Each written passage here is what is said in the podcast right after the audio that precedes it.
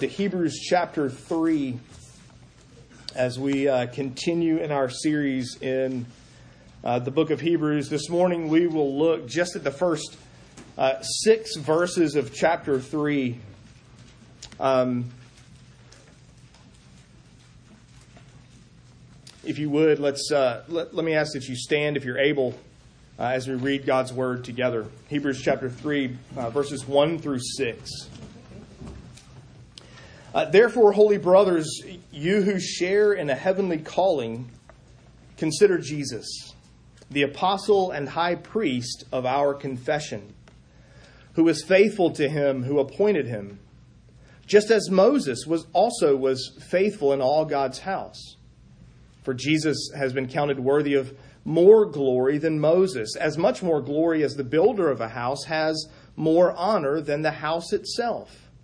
For every house is built by someone, but the builder of all things is God.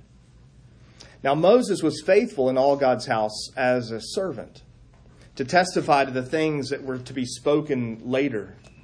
But Christ is faithful over God's house as a son. And we are his house, if indeed we hold fast our confidence and our boasting in our hope.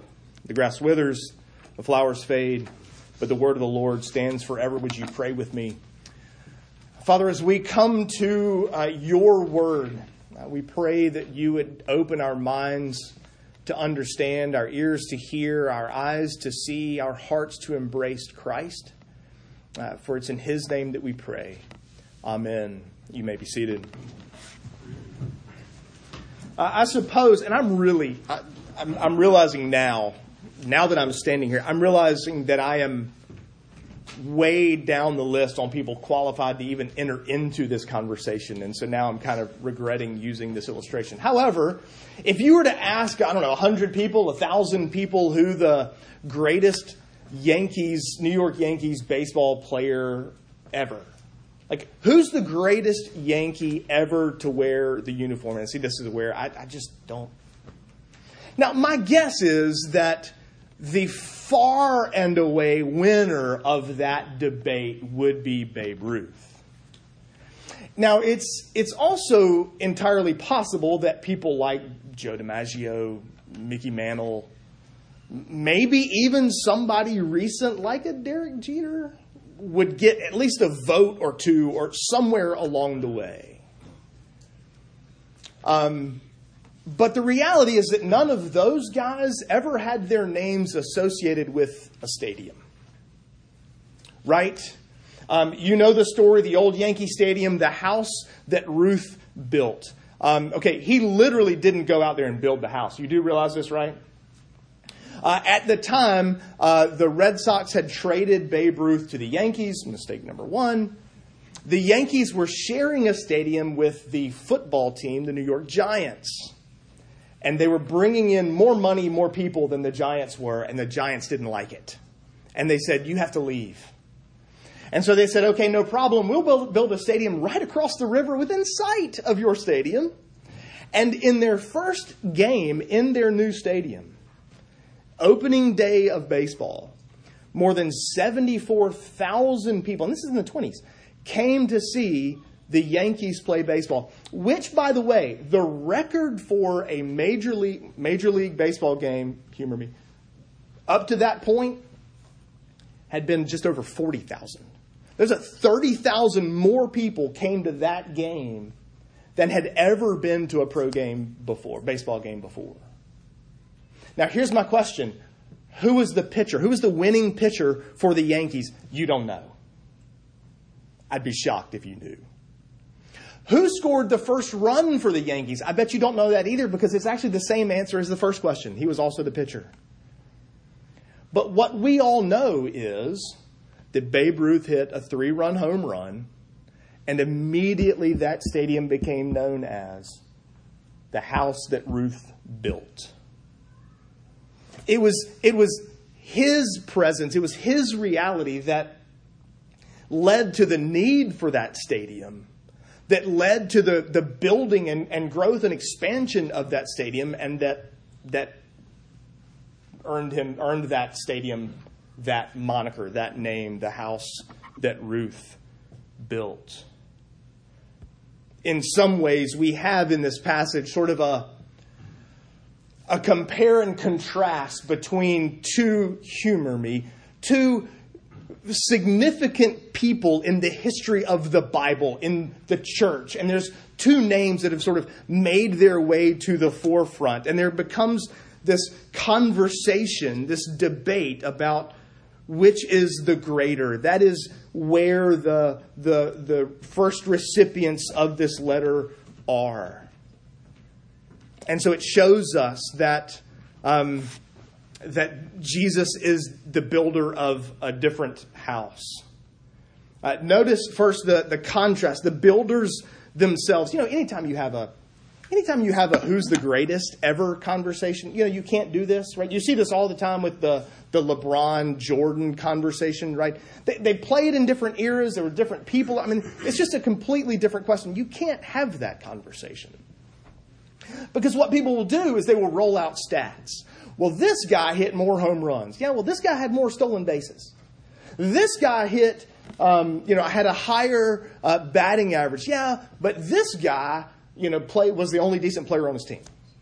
You, you roll out whatever stat you want to roll out to defend the name you want to defend. You sort of make the argument for your guy. In many ways, that's kind of what the writer of Hebrews is doing here. Is he's he's sort of weighing, all right, you audience, you are you're wanting to kind of go back to the old law, to the old covenant. You're wanting to go back to the, the sacrificial system and, and the temple and the old Jewish ways of, of worship. And, and let me now hold before you your guy, Moses, and, and our guy, Jesus. And so he, he makes this contrast. Now, keep in mind, and this becomes perfectly clear in the next chapter, which we'll see in the next week or two, Lord willing. But this is not just, see, when you and I enter into a who's the greatest debate, it's just our own opinions. We're not reading merely the opinions of the writer of Hebrews, whoever that is, we don't even know. Remember, this is God's word. This is this is God speaking to his people. This is God communicating to his people. And that matters. That means we're getting not your opinion and my opinion, and we can weigh them and then we can throw them away and go get coffee because neither one of them matter for anything. This is, this is the truth of God's word. This is God making clear to us that ultimately Jesus is indeed greater than Moses. The writer is writing exactly what the Spirit wants him to write. He's writing to, to Jewish converts. They're, they're, they're Jewish in their background. They've come to saving faith in Christ. And so now they really kind of feel like they have no home. We can't go to the temple. We're not welcomed there. Don't really want to go. But at the same time, they're now being persecuted from family, from friends, from coworkers, from all sorts of angles now for their leaving Judaism and for their embracing Jesus. Now they're sort of getting the double whammy. At least the Gentiles are just embracing Jesus, and that's kind of that. And so there's this this urge, this um, temptation to go back to their old ways, to go back to the law of Moses, to turn back to what they had known before. To turn back, if we're honest, to that which is a little more t- tangible, visible. Right? I mean, you think about our worship versus walking into the temple with an animal. I mean, it's a very real, visible, tangible participation in this sacrificial system. And so these, these saints are, have left that behind. And Moses, notice Moses is still counted faithful. What we read in our Old Testament reading just a few minutes ago, actually, we're told twice in this passage, both in verse 2 and in verse 5, that Moses was faithful in all of God's house as a servant. And, and despite the fact that those closest to him wanted to rebel against him, his own brother, his own sister wanted to. I mean, come on. Moses really, we just need to rebel against this guy. And, and it was despite that conflict, despite that persecution, Moses remained faithful. But, verse 6, Christ is faithful too. Both are, are deemed, are counted faithful. But doesn't that raise a question? How would you, and, and we describe people as faithful, but what do we mean? Can you be just I don't know, nebulously faithful to some nebulous concept idea. I mean, is that, a, is that really a, an adjective that we can use for someone? Or, or don't we really mean that they're faithful to something? That you can't just be faithful, like as an idea. There's actually something you're faithful to. There's got to be some measuring stick by which we call you faithful. Well, that's that's what we get in verse 1, right? I mean, Jesus, we're told, was, is the apostle and high priest of our confession. verse 1. It's a unique combination of, of words. It actually only happens here. I guess that's the definition of unique, isn't it?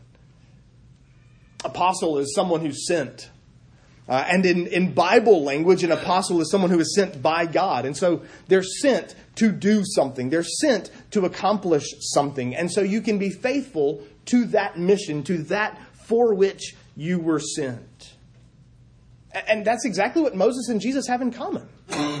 Both were sent by God to do a thing. You remember this? I mean, I realize, I mean, we just finished Exodus.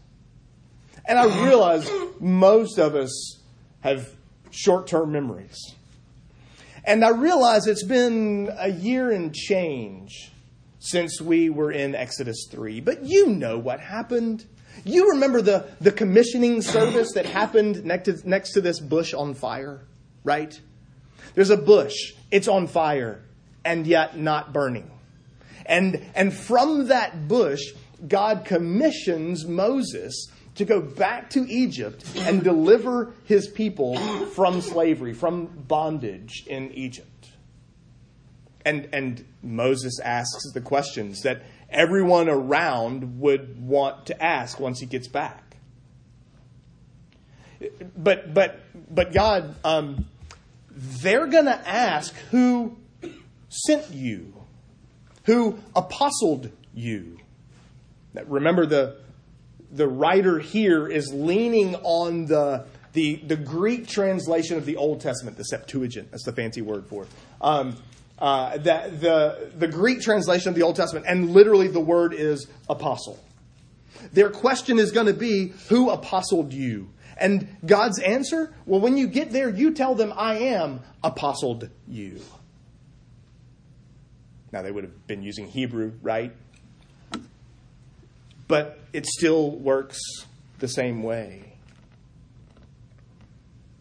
Moses was sent on a mission, and he has, despite all kinds of, of efforts to rebel against him, he has remained faithful in that mission. Pharaoh didn't want to let him go. His own brother and sister tried to rebel against him. His own brother helped the people make a golden calf, right? You could line up all of the places where you and I would have said, I'm done. I'm so over these people. I'm so finished. This is a complete waste of time.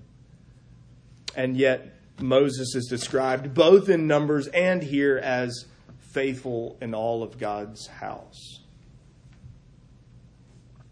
Jesus was also sent. Jesus is the apostle and high priest of our confession. He was sent by the Father to accomplish our deliverance, not from slavery in Egypt, but from bondage to sin. And so he was sent to accomplish that purpose. And, and you read this in the Gospels, right? John 4, it's my food to do the will of him who sent me. John 6, the Father sent me. John 17, in the high priestly prayer, Jesus says, Look, Father, you've sent me into the world, and like that, I'm sending them. Jesus understood his, that he was sent to accomplish our salvation. He's the apostle that we confess. He's the, the sent one in whom we put our faith and our trust. But he's also the high priest. And now the, the writer of Hebrews is going to pick up on that later and spend a lot of time, chapters on Christ as our high priest. And so he doesn't really develop it here at this point, but he does sort of take this notion that, that the apostle, the one sent from God to the people, and the priest, the ones the one who intercedes for the people to God, you know, it just so happens there's one person in the Old Testament who served that role also Moses. Moses was God's mouthpiece to the people, but he also interceded for the people to God until the the um, the, the sacrificial system and the, the priesthood was officially instated and given to Aaron and his descendants. In other words, the writer of Hebrews wants us to see that yes, Moses was, faithful and, and as such is worthy of honor. But he's not worthy of the same kind of honor that Jesus is. Both were faithful to carry out their mission, except there's one significant difference. Let me show you verses 5 and 6, the prepositions. Go back to English class. Notice in verse 5 Moses was faithful in God's house, Christ is faithful over it. Moses belongs to the house, Jesus is over it and comes from outside of it. Moses is merely a man, Christ, verse 4, is God Himself. Moses is a servant, Jesus is the Son and the heir the one who inherits all from the Father. And so the Son has greater honor than the servant. The builder of the house has greater honor than the house itself. Jesus is greater than Moses. There's a um, make one sort of application here that's not um, it's not too far off from one I made several times when we were in Exodus um, and that is this Exodus isn't merely history. Exodus isn't just information about Israel way back then, and, and we can treat it like we would a history textbook. There, there's, it's got more connection that we don't throw it away just because Christ has come. Moses points us to Christ, and yet the people there are still God's people. In fact, they're called God's house in verse 5. Moses is a forerunner of Jesus, delivering people from bondage. The difference is, and, and I'm going to make this one sentence and then save it for uh, next Sunday, Lord willing. The difference is this Moses could take Israel out of Egypt, but he couldn't take Egypt out of Israel. That's going to be a big deal in weeks to come. Jesus is greater than Moses. But what about this house? What's this, this house that keeps showing up over and over again in this passage? The writer brings up a house. Well, notice in verse 6, the writer says, We are this house. Hey, audience, hey, congregation, hey, recipients of this letter, you and I are the house that, that we've been talking about. that, that Jesus is building, that Jesus is faithful over, that Moses was faithful in. We are that house. It's people, it's not a building. The temple was still standing. Like this is written, I'm convinced, this was written, this letter was written before 70 AD when the temple was destroyed. I think it's probably 62 to 65, sort of in that range. Um, the temple still stands. And, and these are Jewish audience. They, house of God to them is that big giant stone structure over there. And the writer's reminding them that it's not a building, it's not a structure, it's not bricks, um, it is people. People are the house. In fact, verse 1, they're called brothers. Therefore, holy brothers. The writer is calling them not only his brothers, but you're also brothers with each other. It kind of serves both purposes. They're holy brothers. They share in the heavenly calling. They're believers. These are people who have trusted in Christ and are looking to Him and Him alone for, for their salvation. The house that Jesus builds is the church. Moses, I mean, we literally, like four weeks ago, just finished this. Moses built a house. It was a temporary house. It was designed to be a temporary house, right? It wasn't, it wasn't brick, it wasn't stone, it was curtains, tents, animal skins, um, things like that. But it was a, it was a house, it was a, a dwelling for God. And yet, Jesus builds a different kind of house. It's not a, a brick and mortar structure, um, it's not a big giant stone building, it's people. And the writer could call these Jewish Christians brothers because in Christ they belong to the same house. They belong to the same household. They belong together. They're related to one another don't miss the reality that you actually have siblings in other parts of the world that you have never yet met. That's that's that's one of the 15 different arguments for, for going to church when you travel. You get to meet brothers and sisters you didn't know you had. But the reality is, even in this house, even in the house that Jesus is building, sometimes we struggle. What do you tell people who are struggling to believe? What do you tell people who are struggling with their faith and trust in Christ? What do you tell people who are uh, just aren't sure? Who are just going through one of those seasons where you start to think, is this really worth it? Is this really where I need to focus? Is this really worth my time? Well, it turns out you tell them the same thing you would tell someone who has never believed in Jesus. You tell them, verse 1, consider Jesus. Examine him see if he is found wanting. This, this word consider, um, it's not, you know, give a brief thought to and then go on about your merry way.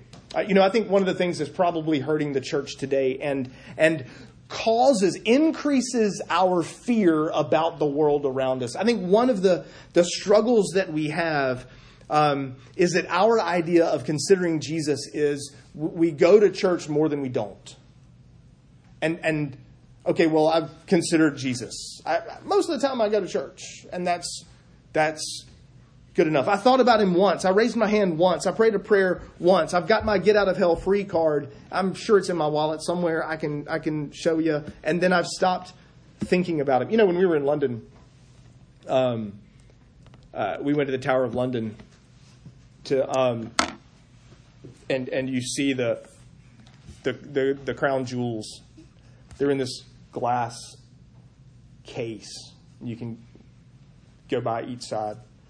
Um, they have a moving sidewalk.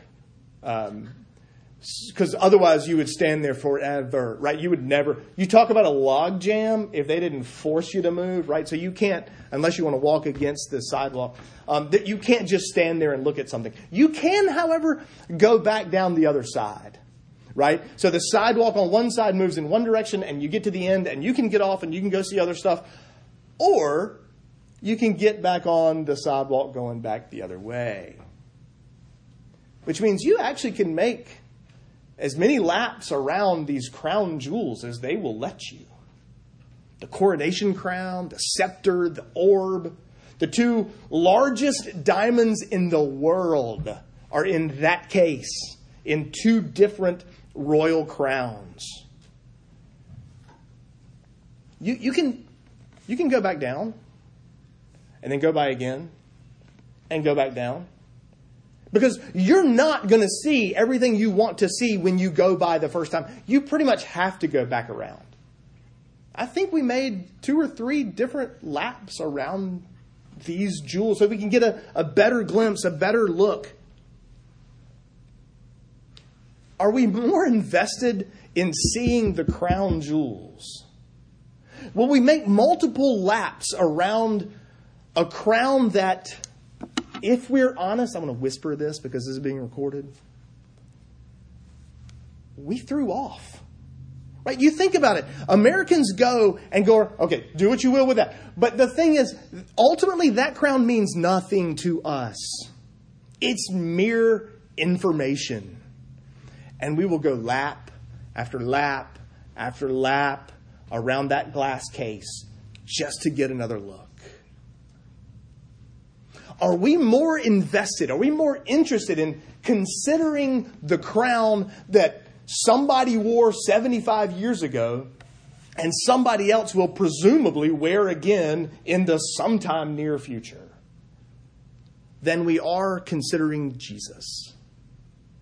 Do we give more time and energy to the things of this world than we are in examining Jesus? When you struggle with your faith, look at Jesus.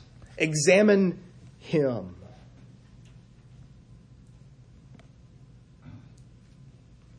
But also consider the fact of why we struggle. What's the, what's the cause of our struggle? What's going on with this audience here? A.W. Pink, in his commentary on Hebrews, points out that, that the recipients of this letter are in danger of trading the future for the present the invisible for the visible. Isn't that really the heart of our doubts? Isn't that really the, the core of our, of our mental, emotional, spiritual conflict inside of us? Can I really trust Jesus? When we ask that question, we're letting go the sight of the future for the present. We're letting go our, our awareness of the invisible for the visible. And, and you should all hear Hebrews 11 in your ears, in your mind right now. It's, it's the picture of Jesus, of, of Peter. Jesus starts walking out to the boat and the, the disciples are on the boat. Jesus is walking on the water. Peter goes, Hey, that's Jesus. And, and you know impulsive Jesus, right? I mean, Peter. He jumps out of the boat and starts walking and actually walks on water until he looks at the water, until he looks at the waves and begins to sink. That's what causes our conflict. That's what causes our doubt. That's what causes our beginning to sink. We look at the waves. If we want to endure the waves, we consider Jesus. We fix our eyes on Him.